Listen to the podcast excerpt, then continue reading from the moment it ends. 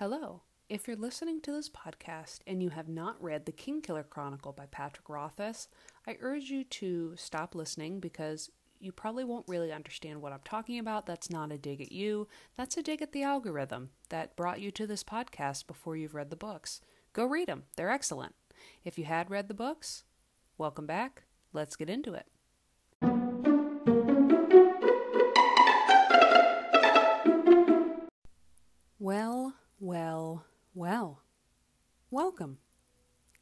Again, friends, for another episode of Entirely the Right Sort of Podcast. My name is RJ, which stands for Righteous Justice, and I'm happy to be back with you, potting today from the road from Imre to Trebon. We're going to visit Trebon and the surrounding area today as we discuss Nina, the young girl Kvothe meets after he kills the draccus, and who gives him some valuable information about the Chandrian. I apologize for any echoing you might hear. I'm not in my usual pod setup, so please bear with me today as I roll right into seven things we know about Nina. Number one, her real name, her full name, her true name is Verania Greyflock, and Kvothe essentially names her by guessing her nickname is Nina, which she says is what her grand calls her. Number two, Nina is friends with the youngest Mauthen son. Number three, she mixes paints and glaze for pots with her mom. Number four, she is very religious, much like the other folks in Trebon. Number five, Kvothe describes her as being shy and having very expressive eyes that change with her moods. Number six, she doesn't mind, you know, breaking into a church and ripping out a page of a book to paint some demons, but she's afraid of her mom beating her butt if she gets back home late. Number seven, though she is able to describe some of the Chandrian and their signs, she never calls them the Chandrian and only refers to them as demons. Now, Nina is a character whom Kvothe has very little interaction with, but who has a pretty major impact being the only known person to see the vase on the Mauthen farm and live to tell the tale. She tells Kvothe what she saw, and then, later in Wise Man's Fear, finds him at the university to give him a drawing she makes of one side of the vase, a feat which requires her getting from Trebon to Imre on at least three separate occasions, I believe, because she understands how important this is to him, or perhaps because she believes Tehlu and his angels have given her this task and she must carry it out. Nina gives us certain things to ponder about the nature of the Chandrian, the nature of angels, and the power of faith. Kvothe is fairly certain that people were killed at the Mauthen wedding by the Chandrian, but I don't think he fully understands why until Nina tells him what she saw on the vase. She tells him it was about three feet tall, with colors she has never seen and writing she doesn't understand, and that it shows eight people, though she doesn't give him this detail until later. She says, There was a woman holding a broken sword, and a man next to a dead tree, and another man with a dog biting his leg. She mentions one with white hair and black eyes. Says there was one with no face, just a hood with nothing inside. There was a mirror by his feet, and there was a bunch of moons over him. You know, full moon, half moon, sliver moon. And there was a woman with some of her clothes off. When Kvothe understands that the vase depicts the Chandrian and their signs, he is able to tie this to his troupe's murder and infer the Chandrian must work to destroy deep knowledge or repeated mention of themselves. Now, when Kvothe and Nina first meet, she's pretty scared. Um, she says she's been having dreams about the demons coming to get her. So Kvothe makes her a quote unquote charm out of a piece of metal with some runes on it and recites some lines from Ve Valora Sartan in Tema, which I believe is the only time we hear about this particular play. He tells her the charm will protect her from demons. She hugs him and kisses his cheek, her eyes full of wonder. And he tells us this act is extraordinarily important. But there in that room, he says, was the first time I actually felt like any sort of hero. If you are looking for a reason for the man I would eventually become, if you are looking for a beginning, look there. He also says about the charm she would lose it. Not soon, but in a year, or two, or ten. It was human nature, and when that happened, she would be even worse off than before. I take this to mean that when Nina does eventually lose her little charm, she will be so devastated to have lost this protection that maybe the bad dreams will return or that she actually will become unlucky. So he makes her the charm, and Nina meets up with him a few months later and tells her him her dreams about the Chandrian coming to get her stop, and she then dreams about the pot, just the one side of it, three nights in a row.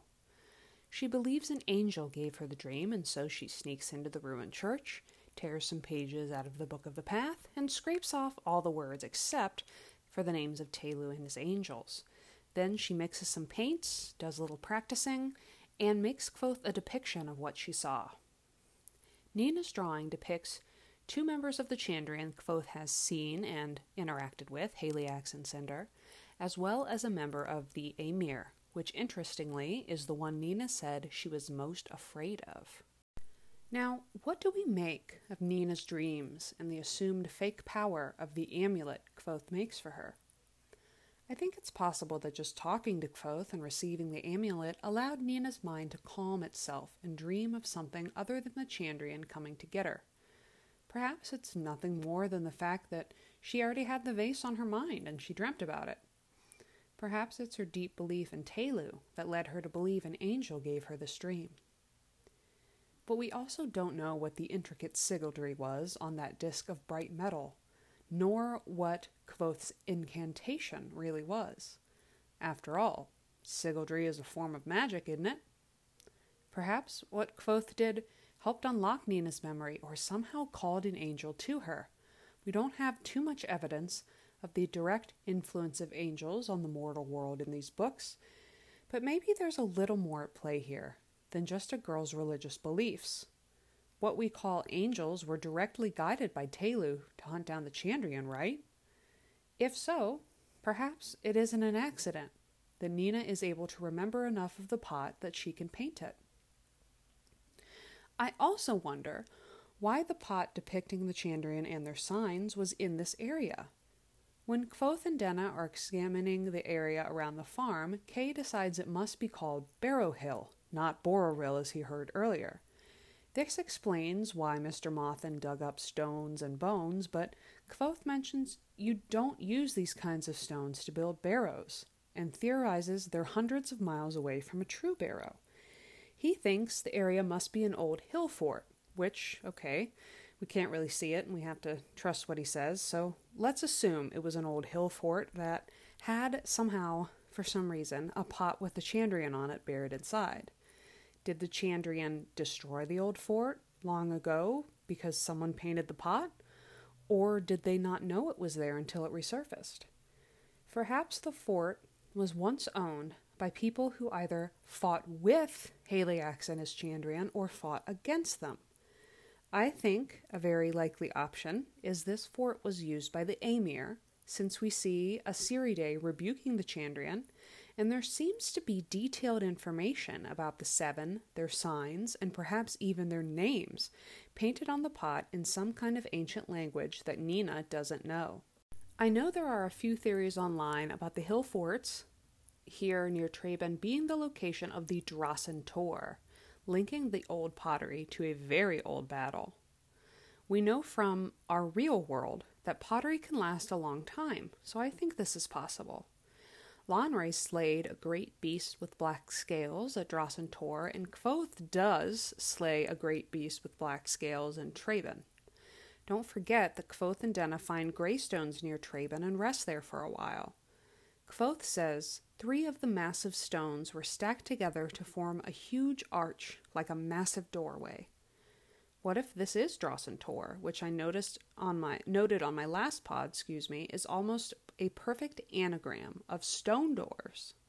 If so, this would have to mean an army occupied the area after this main battle, of course, because Lanre had not yet become Haliax when he slays that great beast. Again, if someone were to occupy this hill fort and have that depiction of the Chandrian but also a Ciridae, perhaps it's most likely they Amyr used to occupy this particular area. Kind of a, a side note here that I've been thinking about. So we hear from Kvothe's colleagues in the fishery that Nina shows up twice asking about Kvothe before she actually meets with him again. According to the folks in the inn at Imre that uh, he talks to in Name of the Wind, it takes several days to get from Trebon to Imre by river or vice versa. It's 40 miles by river, more by road.